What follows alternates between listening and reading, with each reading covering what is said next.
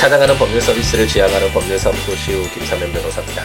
242회 함께 있는 민법을 시작해 보도록 하겠습니다. 이제 좀 오랜만에 일상이 조금 채워지고 있다라는 그런 기분이 드는 요즘인데요. 2018년 시작되고 나서 이제 함께 있는 민법 아침 시간에 여러분들 찾아뵙겠다는 약속을 포함해서 좀 일상을 좀 충실히 좀 새롭게 채워가 보자라는 좀 다짐을 해서 실천을 하고 있는데, 오랜만에 예전에 했던 그런 기분들이 되새겨지는 것 같아서 기분이 좀 상쾌합니다. 제가 성공한 인생이라는 책을 에세이 집이죠. 책을 냈었는데 그 책이 제가 변호사가 돼서 사법시험에 합격해서 성공했다, 돈을 많이 벌어서 성공한 인생이다라고 주장한 것이 아니라, 제가 어렸을 때부터 14살 때가 가장 직접적인 때였는데, 어린 중학교 이제 1학년 때였죠. 갑자기 사춘기라면 사춘기일 수 있는데, 모든 것이 두렵고 모르겠고 정말 답답한 그런 시간들이 있었죠. 정말 인간이란 존재는 무엇인지, 삶이란 무엇인지, 어떻게 채워가야 할지 이런 부분들이 모든 것이 궁금해지고 모르겠고 답답하고, 그래서 일상이 정말 힘들어지고 그런 시기가 있었는데, 그때 생각했던 것이, 아무것도 모르잖아요. 그 당시에 책을 찾아보거나 주위 사람들에게 물어봐도 그런 것에 대해서 아예 관심조차 두지 말라는 분들이 거의 대부분이었으니까, 알 수 없는 부분이니까 그때 어린 시절에 했던 그 다짐이, 지금은 알 수 없으니까 정말 많은 경험들, 공부들, 이런 것들을 채워가면서 순간순간 모든 것들을 내가 알 수 있는 만큼, 세상의 모든 것들을 알 수 있는 만큼 경험하고 배우고 익히고, 이런 과정 속에서 내 스스로의 어떤 길을, 이런 질문들을 답해 가보자 라는 그런 결심을 하고, 그래도 어느 정도 열심히 좀 많은 것을 배우기 위해서 노력해 왔던 삶인데, 39살 되던 해에 정말 우연이었는데, 그 중용이라는 그 동양의 고전을 보면서 갑자기 그 느낌이라는 거 있잖아요. 알겠다라는 그 말이 제 입에서 터져 나왔고, 그래서 그 뒤부터는 그동안 정말 한 25년여에 걸쳐서 가지고 있던 그 고민들이 정말 사라지더라고요. 그래서 정말 너무 기쁘고 행복했고, 근데 이렇게 정말 너무 신나서 펄쩍펄쩍 뛸 줄 알았는데, 제 인생의 모든 질문들이라고 할 수 있었는데, 그것을 이제 스스로 알게 돼서 스스로를 설득하게 되었기 때문에 너무 신나서 펄쩍펄쩍 뛸 줄 알았는데, 그렇게 되진 않고 정말 희미한 미소라고 해야 되나요? 살며시 미소 가지고 수고했다라는 말을 스스로에게 하는 그 정도의 정말 느낌이었는데, 이게 제가 생각이 드는 건, 누구나 각자의 인생관이 있고 어떻게 삶을 채워갈 것인지 이런 부분들에 대한 질문들은 항상 있잖아요. 그런데 그것에 대한 정답이랄까요, 진리랄까요, 이런 것은 사실상 저는 개인적으로 없다고 생각하고, 가장 중요한 것은 본인의 삶은 본인이 책임져야 되는 것이니까, 선택하고 책임지는 것이니까, 본인이 스스로 이렇게 사는 것이 맞는구나, 이것이 정말 인간의 삶이고 내가 삶을 채워가야 될 방향이구나 라고 스스로를 설득할 수 있게끔, 스스로가 그렇게 믿게끔 만드는 것이 분명히 필요하다고 생각이 들고, 그게 물론 어떤 종교적인 부분도 있을 수 있고, 저같이 어떤 철학적인 좀 질문들이나 이런 것이 될 수도 있겠지만, 어쨌든 그런 어떤 절대적인 객관적인 진리를 찾기보다는 스스로의 삶의 방향을 정해줄 수 있도록 자신을 설득하는 그런 배움들, 그런 믿음들, 그런 것들이 정말 필요하다라는 그런 생각이 들고, 저는 이제 개인적으로 최근에 39 되던 해, 다행히 불혹이 되기 전에, 40살이 되기 전에 제가 평생에 걸쳐서 고민되었던 부분들을 제 스스로를 설득할 수 있는 그런 길을 찾았기 때문에, 그것을 이제 성공한 인생이다라는 좀 거창한, 어떻게 보면 그런 제목으로 책을 냈었던 것인데, 이제 뭐 가끔씩 그와 관련된 내용들을 좀 뭐 정답은 아니더라도 도움이 될 수 있잖아요. 아, 저 사람은, 김사현 변호사는, 아, 이게, 이런 삶이 자신이 생각하기엔 맞다라고 보더라. 라는 이런 이야기나, 아, 이런 어떤, 경험들을 들었을 때 본인의 삶에 좀 도움되는 방향이 있을 수 있으니까, 이제 가끔가다 이제 설명을 드리려고 하는데, 가장 핵심은, 물론 너무 단순화시킨 것이긴 하지만, 결국 제가 생각하는, 어떤 우리 인간의 삶? 존재의 의미? 이것은 결국은 본인 스스로와 본인이 속해 있는 이 일상을 얼마나 충실히 채워갈 수 있느냐라는 것이 가장 핵심적인 것이 아닌가라는 생각이 들고, 그 대학이라는 그 책에서 동양 고전 중에 하나가 그 대학인데, 그 주희라는 사람은 가장 먼저 대학을 공부를 하고, 논어를 공부한 뒤에 이제 그 맹자를 읽고 중용으로 어떤 유화학의 큰 어떤 틀을 이제 마무리 짓는다, 뭐 이런 공부 방법론을 제시하기도 했었는데, 어쨌든 기초적인 부분이라고 할 수 있는 이런 대학의 구일신, 일일신, 우일신, 진실로 하루하루 계속해서 이렇게 새롭게 그 일상을 새롭게 하라는 그런 이야기가 나오기도 하고, 제가 가끔가다 이제 말씀드리기도 하죠.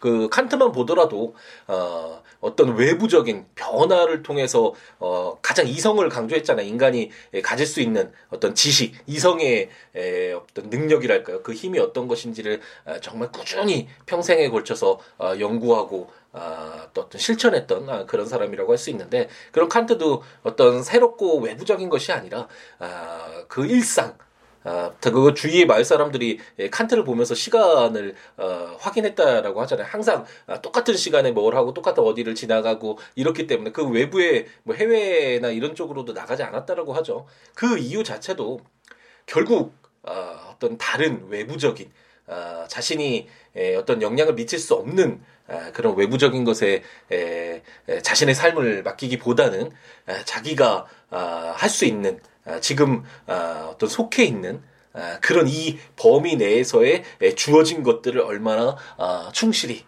채워가느냐, 그리고 그 채워가는 의미가 어쩔 수 없이 너무 힘들게 꾸역꾸역 밀어넣듯이 그 순간순간들을, 공간들을 채워가는 것이 아니라 정말 새롭게 정말 의미를 부여하면서 그 똑같은 보이는 것이더라도, 객관적인 어떤 뭐 사물이나 그런 조건이라고 하더라도 본인이 그것을 어떻게 보느냐에 따라서 정말 다르게 다가오잖아요.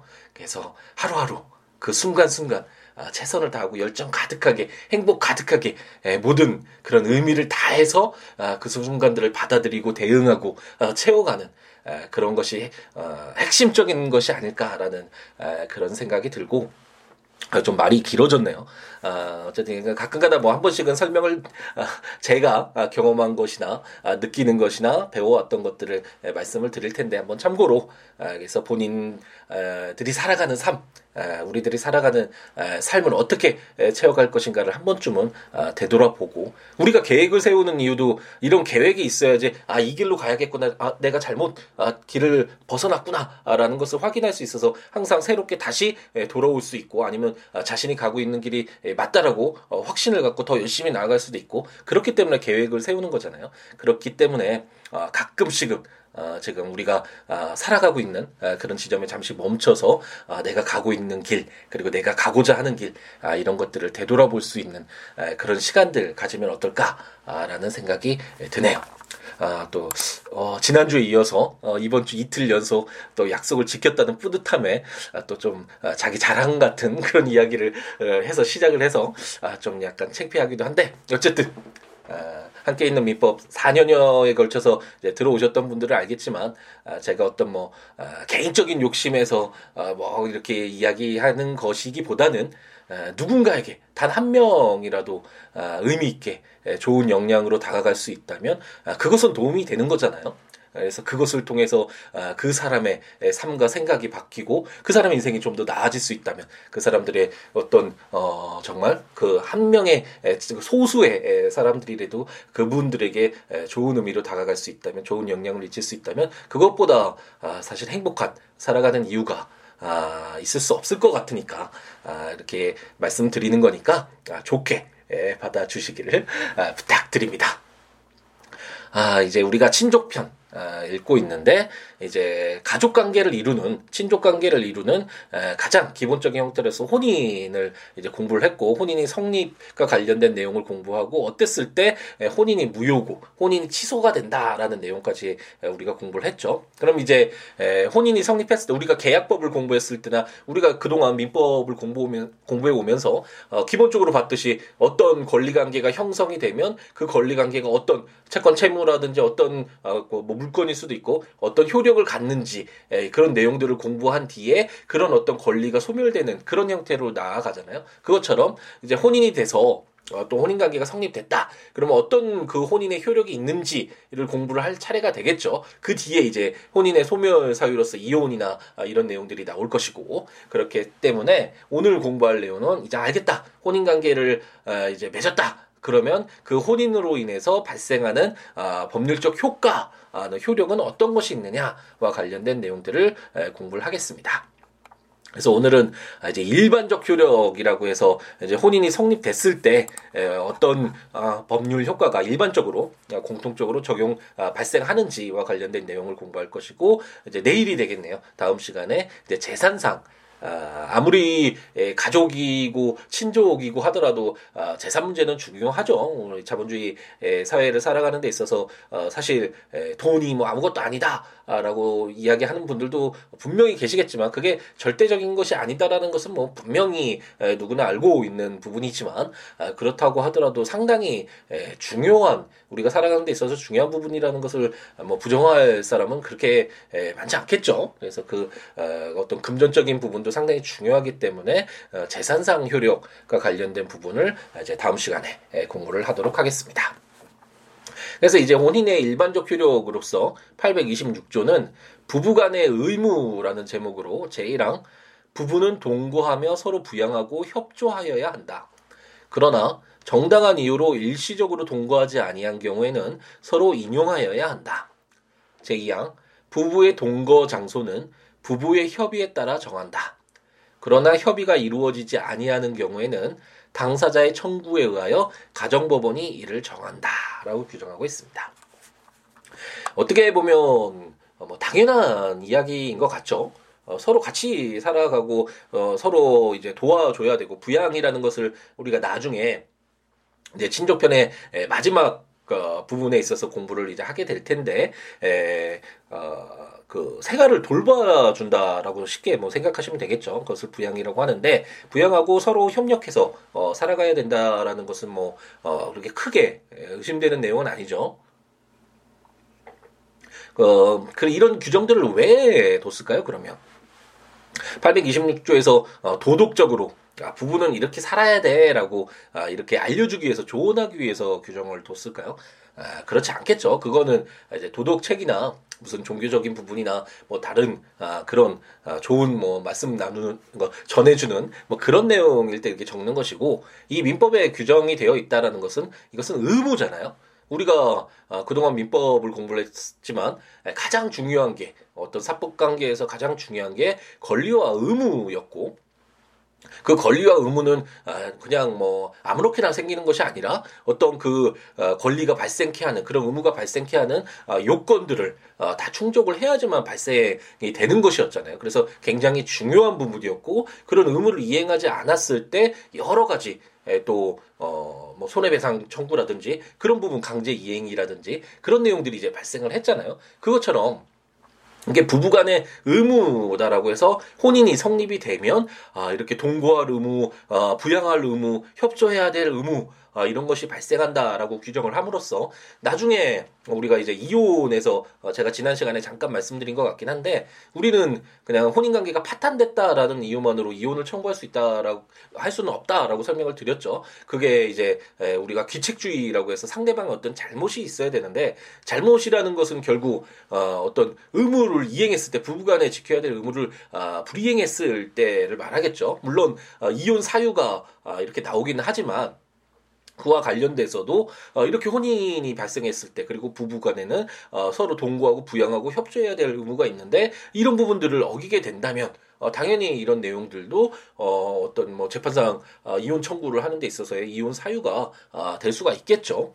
물론 뭐 손해배상, 위자료 나중에 청구할 때도 그런 내용들과 관련돼서의 근거 규정으로 사용될 수가 있을 것입니다. 그렇기 때문에 이렇게 부부간의 의무라는 규정으로 이런 내용들을 담고 있다라고 생각하시면 되겠고, 뭐 일시적으로 동거하지 않지만 그런 뭐 해외라든 출장을 간다든지 이런 내용도 있을 수 있잖아요. 그랬을 땐 서로 인용해야 된다라는 것은 뭐 당연하고, 인용이라는 것은 이해하고 그 사실 받아들인다, 참는다, 뭐 그런 의미잖아요.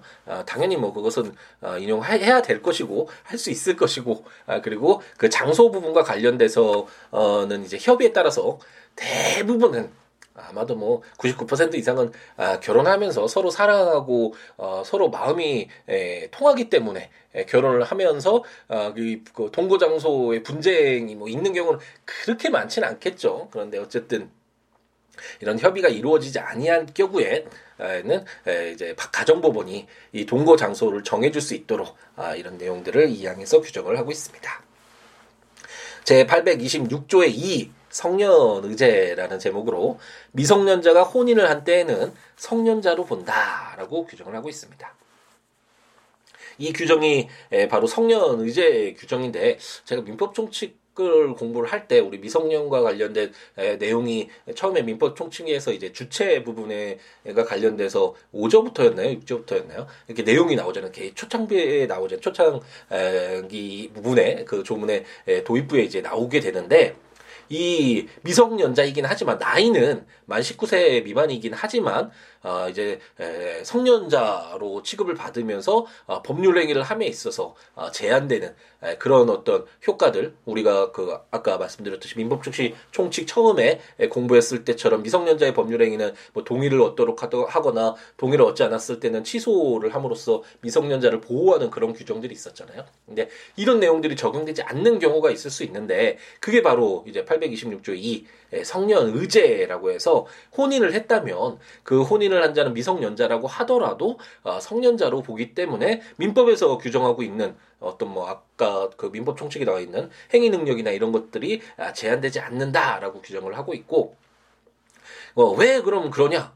혼인을 했다고 해서 미성년자가 갑자기 성장을 하느냐? 뭐 정신적으로, 육체적으로 성장을 하기 때문에 그런가라는 의문이 들 수도 있지만, 물론 뭐 그럴 수도 있지만, 그렇다기보다는 그 이제 이 혼인 관계를 맺게 되면 이제 그 중심이 이제 그 배우자와 그 두 사람 간의 어떤 가정생활, 그리고 그 가정으로서의 외부적인 활동도 독립적으로 행할 필요가 있는데, 미성년자의 경우에는 친권이나 뭐 미성년 후견인이나 이런 식으로 누군가의 도움을 받고 어떤 제한된 행위를 하게 되잖아요. 근데 이제 혼인을 해서 가정을 책임져야 되는 지위가 있는데, 그 자가 이제 친권에 따라서 부모님의 어떤 제약에 따라서 행동하게 된다면, 그러면 부부 중심의 어떤 가족관계가 깨지는 그런 역효과가 발생할 수 있겠죠.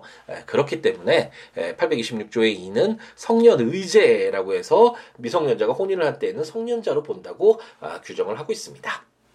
하지만 이게 민법에서 이렇게 성년자로 본다는 얘기지, 다른 특별법에서도 무조건 성년자로 본다는 것은 아니겠죠. 그래서 요즘에 그 투표권과 관련돼서 나이를 선거 연령을 더 낮춰야 된다, 투표 연령을 낮춰야 된다라는 주장이 상당히 많이 있고 설득력이 있는 부분이긴 하죠. 물론 그것을 제한하는 그런 부분도 뭐 너무 근거가 없거나 그런 것은 아니지만, 어쨌든 어떤 우리 사회의 구성원으로서의 그 범위, 목소리를 낼 수 있는 그런 그 기회를 확대시켜주는 부분은 분명히 필요하다는 생각이 드는데, 어쨌든 이 투표와 관련돼서 뭐 만 19세가 되어야 선거를 할 수 있는데, 만약 제가 투표법 아마 맞을 텐데 그 개정이 됐는지는 모르겠네요. 어쨌든 이 내용이 이렇게 딱 정해져 있는데, 혼인을 했으니까 만 19세 미만인데 그 자가 나는 혼인을 했으니까 투표권이 있어요라고 주장을 했을 때 그게 받아들여질 것이냐?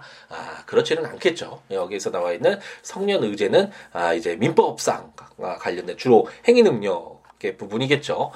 이렇게 제한되지 않는다라는 규정이라고 이해하시면 되겠습니다.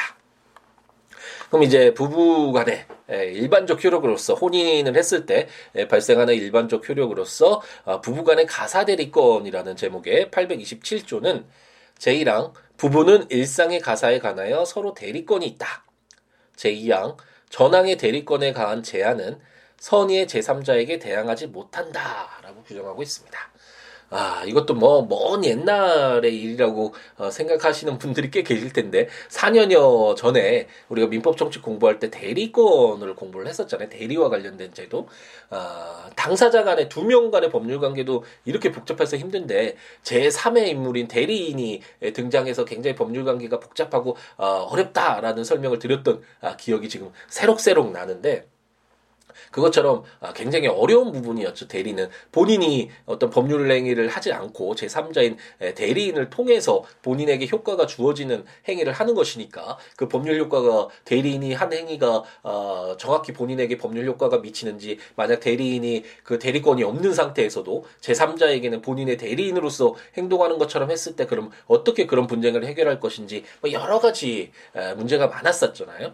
그런 내용이 바로 대리와 관련된 민법 총칙상의 규정이었는데 이제 혼인을 하게 되면 이제 부부간에는 당연히 함께 하는 것이겠죠. 그렇기 때문에 827조는 일상의 가사 그러니까 이제 나중에 재산상 효력과 관련돼서 뭐 특유 재산도 있고 여러 가지가 있지만 이 내용을 이제 다음 시간에 공부하게 될 텐데 그 어떤 본인이 뭐 상속을 받았거나 본인의 고유의 재산이거나 이런 내용을 뭐 대리권을 그 상대방의 동의를 받지 않고 한다고 해서 대리권이 있는 행위냐라고 볼 수 있는지는 이제 다툼이 있겠지만 일상의 가사 뭐 시장에 가서 뭐 물건을 가볍게 사서 우리 어떤 생활을 하는데 도움이 되는 가정 생활을 위해서 하는 행위가 만약 그 카드를 뭐 남편의 것을 갖고 썼다 그랬을 때 그게 대리권이 없는 행위로서 무권 대리냐 이렇게 보는 것은 좀 맞지 않겠죠. 상식적으로도 그렇기 때문에 혼인 관계를 맺으면 일상의 가사 생각하는 데 있어서 일상 제가 좋아하는 용어네요. 그 도입부에 좀 길게 말씀드리긴 했는데 그 일상 우리가 살아가는 그 시간들 공간들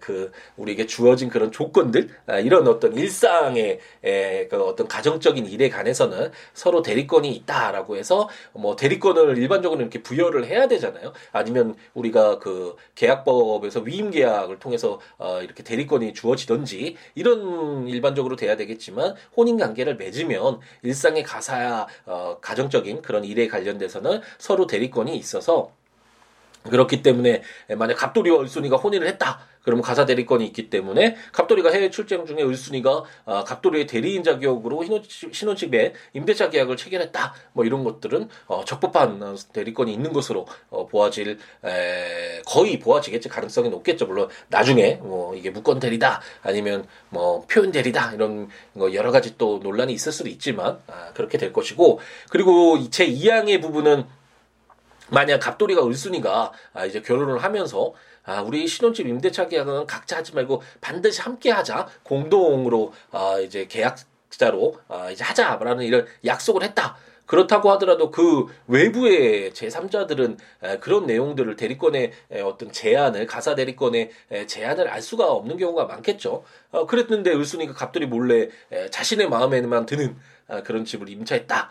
그랬을 때 그러면 그 갑돌이와 을순이를 보호할 것인가?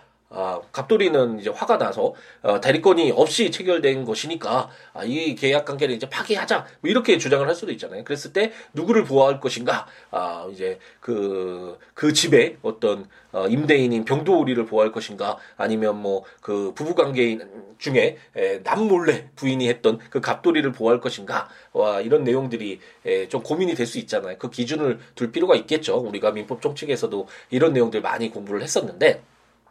제2항에서는 대리권에 대한 제한은 지금 아까 말씀드린 것처럼 갑돌이와 을순이 사이에 서로 같이 계약을 맺자, 같이 함께 이제 그 계약 체결을 하자라는 이러한 어떤 약속, 이런 제안은 선의의 그 내용들을 알지 못하는 병돌이에게는 대항할 수 없다라고 규정을 해서 결국 그 임대차 계약은 적법한 것이어서 갑돌이 네가 좀 억울하긴 해도 부부관계에 있었던 혼인관계에 있었던 을순이의 행위를 갑돌이가 부정하지 못하도록 규정을 하고 있습니다. 이 가사 대리권과 관련된 내용들은 현실에서도 굉장히 많이 쓰이고 재판에서도 저도 굉장히 많이 적용을 했던 그런 규정들입니다. 그 일반적으로 부부 간의 관계에 있을 때는 어떤 뭐 남편이 사업을 하는데 아내분이 그 사업자 명의나 뭐 통장이나 그 금전을 대여한 그 차용하는 데 있어서 그 차용인으로 아니면 연대보증인으로 이렇게 굉장히 많이 들어오잖아요.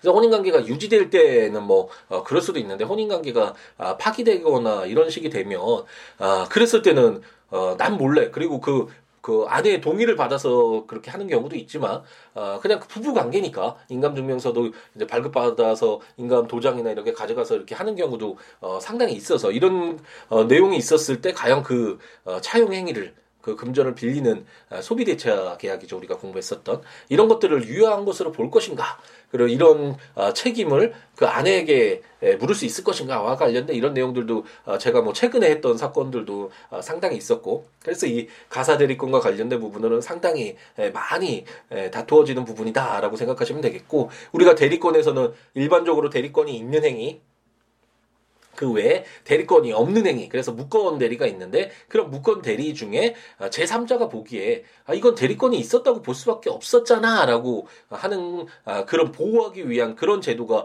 표현대리 규정들이었잖아요. 그 표현대리가 세 가지 정도가 있었는데 민법 총칙에서 우리가 공부를 많이 했었죠. 그런 내용들과 이제 더불어서 부부관계에 있을 때 혼인관계에 있었을 때는 이 가사대리권 그럼 가사대리권의 범위 아까 일상의 가사라고 했는데 그럼 어디까지 일상의 가사로 포함시켜서 가사 대리권을 인정할 것인가? 그럼 가사 대리권이 없다라고 봤을 때 그게 표현 대리에 성립되는가와 관련된 이런 여러 가지 논점들이 있는 굉장히 중요한 규정이다라고 한번 참고를 하시고 부부간에는 혼인을 맺으면 어떤 가사, 어떤 가정적인 일을 하는 데 있어서는 대리권이 있구나라는 정도로 이렇게 이해를 하고 넘어가시면 될 것 같습니다. 조문들 한번 보시면서 들으시면 좋겠죠. 국가법령정보센터를 참고하시거나 제가 전자책으로 발간한 친족편 구입하셔서 해당 조문과 설명들 참고하시거나 제 블로그 siwo.com, siwo.net, siwoolaw.com.net에 오셔서 해당 조문과 설명들 참고하시면서 들으시면 좋겠습니다.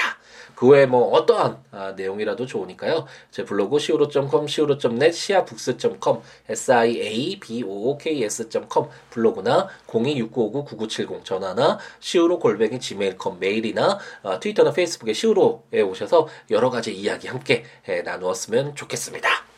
제가 오늘 이제 또 아침 시간에 잠깐 좀 길게 말씀드렸듯이 정말 중요한 것은 일상 본인이 얼마나 자신의 삶을 제대로 바르게 채워가는가 하는 것이 정말 중요하잖아요. 이것은 뭐 인생관이 다르더라도 뭐 다른 종교적인 부분이나 다른 철학적인 관점을 가지고 있거나 그런 경우는 분명히 있을 수 있지만 정말 자기가 살아가고 있는 이 순간 이 어떤 일상들 본인 스스로에 대한 이런 바르게 채워가는 그런 이런 내용들은 뭐 크게 그건 아니야. 이건 일상은 중요하지 않아. 나 스스로는 대충 살아도 돼. 뭐 딴 데서 뭐 누가 도와줄 거야. 뭐 이렇게는 쉽게 생각할 수 없잖아요. 그러니까 우리 항상 하루하루 순간순간 허투루 보내지 말고 정말 내가 어떻게 생각하고 어떻게 채워가는가에 따라서 다르게 다가오는 그런 소중한 시간들이니까 항상 행복 가득하게 열정 가득하게 채워가는 함께 있는 민법 식구들 이런 내용을 아직까지도 4년이 지났는데도 아직 약간 어색하고 좀 약간 간지럽기도 하고 뭐 이런 것 같기는 하지만 어쨌든 그런 우리들이 되었으면 하는 희망을 가져봅니다. 오늘 하루도 행복 가득하게 채우시기 바랍니다. 감사합니다.